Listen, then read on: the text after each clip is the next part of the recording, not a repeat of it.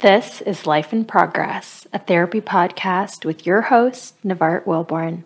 I'm a licensed professional counselor, and we're going to be having some honest conversations about life struggles, both the day to day struggles and more serious hardships. Please remember that this podcast and all affiliated programs are not a substitute for therapy. So if you're struggling, please reach out to a therapist in your area and get the support you need. Thanks for joining me. Hey everyone, thanks for joining me today. So, you know that change is hard. We've talked about change. Anyone who's ever just lived a life knows that change can be difficult. But I want to talk about an aspect of change today that we have a little bit more control over than we think. So, I have conversations with people regularly about, you know, something that's going on in their life that they're unhappy with or that isn't going super well or it's a habit that they've had for a long time. But you know, we spend time talking about why it is the way that it is and what we can do about it. But what I found is that a lot of people are attached to the reasons that they are stuck in a situation or the reasons that they have a habit. And that stuck feeling is sometimes rooted in history, in the past. So you may have had a conversation like this with someone, but I have conversations where, you know, someone will tell me, like, well, I've always been like that, or that's just always how I've handled that. That's how my parents taught me to do it. That's the kind of environment I was raised in and you know something along those lines which basically is a reason or an explanation about why a certain person behaves that the way they do or that they are used to doing things a certain way.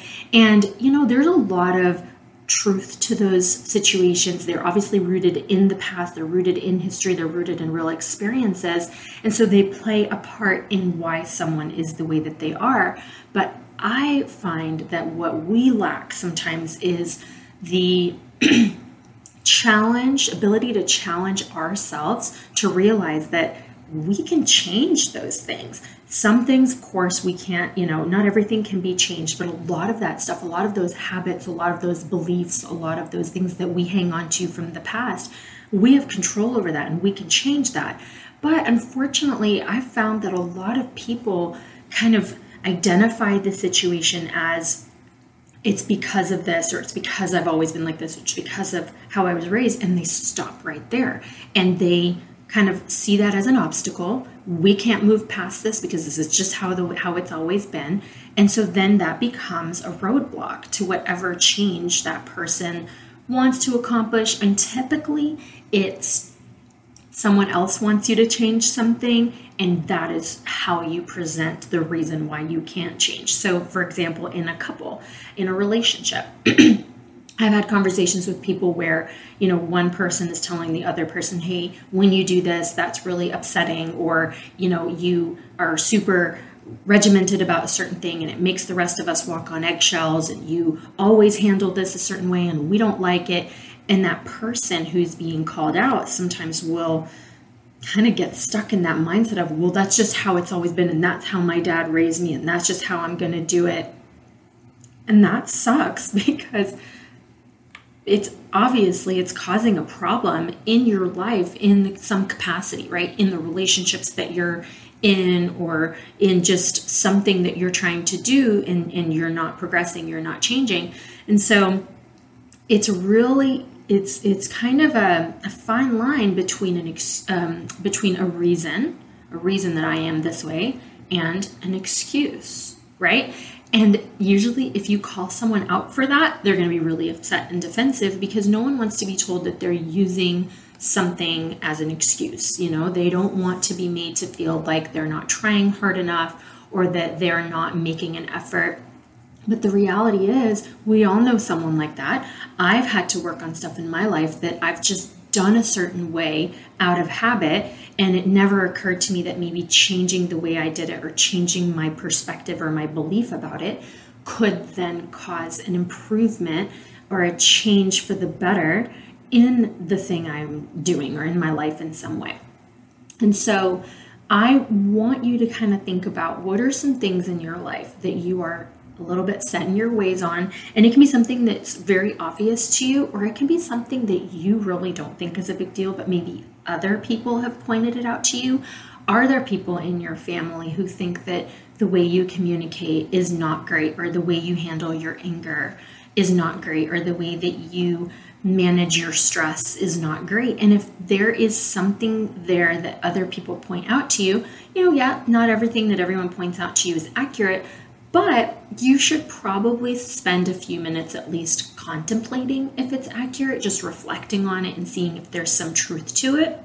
And typically speaking, if the people closest to you, you know, the people that you live with, that you share a home with, if they have a recurring complaint or um, criticism of a way that you handle certain situations, you probably need to sit and have a conversation about it and not just get defensive and shut it down. And if you are being told or it's being brought to your attention that the way that you handle something is causing stress or anxiety or you know pushing other family members away because you're unapproachable you want to really consider what they're saying and just think about it and look at it so I've had a couple of situations recently where clients have talked to me about, um, you know, other other people in their lives who are so set in their ways. Whether it's a parent who always gets mad about you know certain behaviors, or when they get mad at work, they come home and they're just grumpy.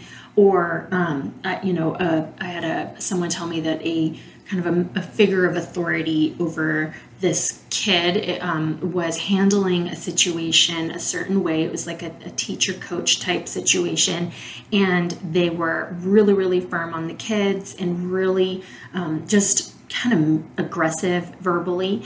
And when confronted about it, the excuse was, well, that's just that's just how I coach. That's just how I teach. That's how you know my family member before me did it that used to coach my team. That's just how it works. Well, when members of your team or your students are really, really affected negatively. They're hurt by it. They're intimidated by you. They're scared of you. You're not really able to teach them because they fear you.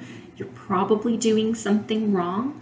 Um, so just because it's been the way that you've always done it, doesn't mean it's the right way.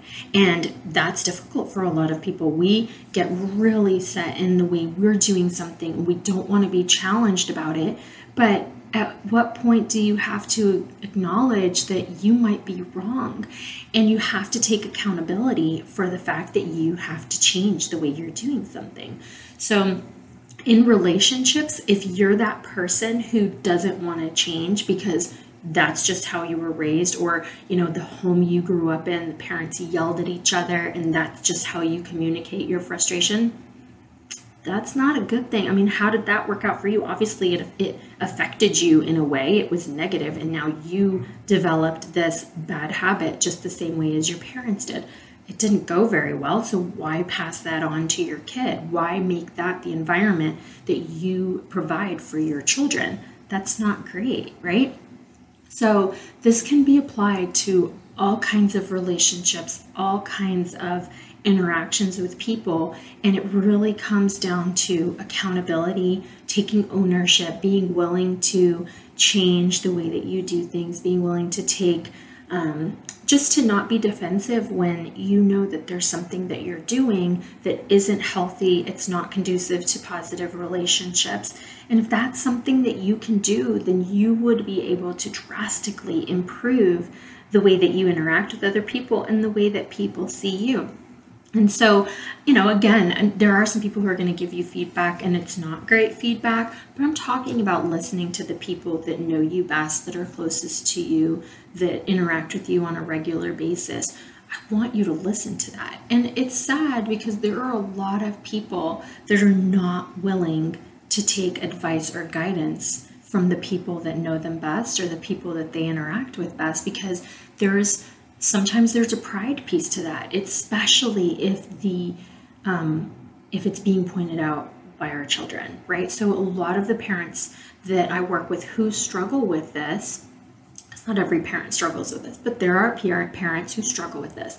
If the kid is the one that's struggling and feeling like they can't talk to their parent or their parent's unapproachable or their parent's mad a lot, if the kid is the one that's trying to communicate that to the parent and the parent gets mad or feels defensive because their kid is expressing this feeling, that's sad. That's not okay. Your kid isn't isn't saying this because it's fun. Like it takes a lot of courage for a child to tell a parent, "Hey, that hurt my feelings," or when you yelled at me, it scared me, or when you said that to me, it made me feel bad about myself. That takes a lot of confidence. And it's tough because when I work with kids eh, who are going through something like that, I try to empower them to speak up, to talk to their parents, to have the kind of relationship where they say, Hey, mom, when you did that, that really hurt my feelings I want kids to learn how to express themselves emotionally. I want kids to learn how to understand what they feel, use appropriate words, and learn to communicate. But then when I encourage them to do that and they go to that parent and that parent shuts that down or is not willing to accept that maybe they're wrong or that they've done something to hurt their kid, then that's what does that communicate to the child? It communicates that the child's feelings don't matter, that the child is wrong, and that the parent is always right no matter what, and that the kid just needs to accept that this is how life is going to be. And then what that does is that makes that kid internalize their feelings, shut down more, isolate in the home, not want to hang out with their family, and then just, you know, it breeds the next generation of kids who don't know how to talk about their feelings, which turn into adults that don't know how to talk about their feelings, which then turns into people who struggle in relationships, right? So it is very much a kind of a, a cycle that can transpire over time. And also, I, you know, I think of why it is that we struggle to take guidance from others, from our kids, from our significant others. What is that? Is it pride? Or is it fear that I don't know how to change? And if I try to change and I don't do a good job, then I'm gonna, you know, hurt my family even more. But I think a lot of it is just a, a struggle with self awareness. People, I don't know, it's like this inability to see outside of ourselves sometimes. Inability to see that just because I think what I'm doing is right doesn't mean that it's actually right. That just because my feelings don't get hurt by a certain behavior doesn't mean other people's feelings don't get hurt. But I also know people who operate on a very, very double standard where they wouldn't stand for someone to talk to them a certain way but they have no problem talking to others that way. That's a problem. And I would love to give everyone credit and say, like, oh, but once it's pointed out to them, they'll work on it. But the reality is that's not always the case. You know, people will joke around and say, well, I'm set in my ways, I'm not going to change. I just don't buy that. Like, okay, if you're 87 and you have Alzheimer's, all right, you're probably not going to change your way. But short of that, everyone has the ability to change. Everyone has the ability to work on it, whether you choose to, you know, follow through and implement all the steps that it takes to change, that's up to you, but everyone has the ability. Now, sometimes that is something that you can do alone just by being self aware and really working on it. And sometimes that's something you need to do with the help of a professional and you need counseling. You might just need a few sessions, you may need ongoing counseling. If there is something in your you know brain functioning that prevents you from being super aware or that um, if you struggle with understanding social cues or reading social situations because of one thing or another you may be the kind of person that needs support in that for you know throughout your life. Doesn't mean you have to go to counseling every week for the rest of your life but you may need to check in with a therapist when there is a situation that comes up that you don't handle well, that the people in your family think that you need to work on because it's causing problems or damaging relationships. So you should never be too proud to try to change. And the reality is, if you are a living human being and you are living your life every day, then your life is changing every day. Just by nature i mean the seasons change your children's age changes the responsibilities of your job change your financial situation changes for better or worse. Your you know everything everything that we do just by nature of growing up and our age changing over time one day to the next that brings change in life health wellness all of that. So if all the things in our lives are changing just on a natural basis, then we also have to change the way that we behave and the way we do things, sometimes the way we think, sometimes the things we believe. It just comes with the territory of growth. But what happens is that a lot of people, you know, they're in a life that's changing, but they're not moving along with that change in the way that they behave, in the way that they treat people, in the way that they think and believe. And so then the people around you start outgrowing you and they start living a life that you no longer really fit in. And if they're trying to encourage you to, to come along and open your mind and change along with the time, and you resist that, then you might get left behind. And I'm not saying you need to jump on board with everything that everyone tells you to do. I'm just saying if everyone around you is telling you that the thing you're doing or the way you're handling yourself is not appropriate or it's hurtful, you have an obligation to your the people in your life to try to grow. And that looks different for every person, but you have to try to grow in some way. So if your kid is scared of you, scared to talk to you, it's not a good thing. And I know some parents who think that's a great thing. They think that, you know, having their kids be scared of them means that their kids respect them your kid can respect you and not be scared of you. In fact, your kid your kid should not be scared of you in order to respect you. They need to respect your authority and respect the fact that you are the parent and you can give them rules and consequences. But fearing you is very different because if, if your kid fears you, they're not going to be honest with you. They're not going to come to you when they need help and you're going to be on the outside of the real things that happen in your child's life as they get older because you're not going to be a trusted person to let into the the inside the inner workings of whatever's going on so you have to decide what kind of person are you in relationships what kind of person do you want to be in relationships and is there something that needs to change to get you from who you are to who you want to be in a relationship. And this needs to be something that you and only you can work on. Other people can point things out to you, bring your attention to it, but you're the only one that has to do the work. And so, if I mean, the key here is that if there's anything that you find yourself saying, well, that's just how I've always done it, that's your cue to question it. That's your cue to think about it. Because even the most simple things like, I might always park my car a certain way. But if now all of a sudden there's an obstacle that's unexpected, there's a you know a hole in my driveway or some obstacle, well, I'm going to have to modify the way I park my car because now I have an obstacle to work around. It, I mean, that's such a simple, silly example, but it's the same thing. If you have a, a four year old you're going to interact with that four year old very differently than you're going to interact with your 15 year old. Or if that four year old grows into the 15 year old, you can't treat your, your kids the same way for their entire life. You can't discipline them the same way their entire life. You have to adapt and change and go with the times and with the change, right? So if you're the kind of person that finds yourself hiding behind some of those set in your ways thoughts. That's how I've always done it. That's how my parents raised me. It's not enough. I'm going to challenge you to think about it, to question it.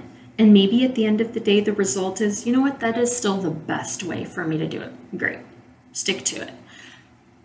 As long as the people involved also agree, right? So if you handle things a certain way and every time you handle that, your wife cries herself to sleep because of how disrespectful you were to her, then obviously you're not looking at it the right way. You probably need to get an outside perspective, get some counseling. If even your therapist is telling you that's not healthy communication, then at what point do you have to put your pride aside and realize you're wrong?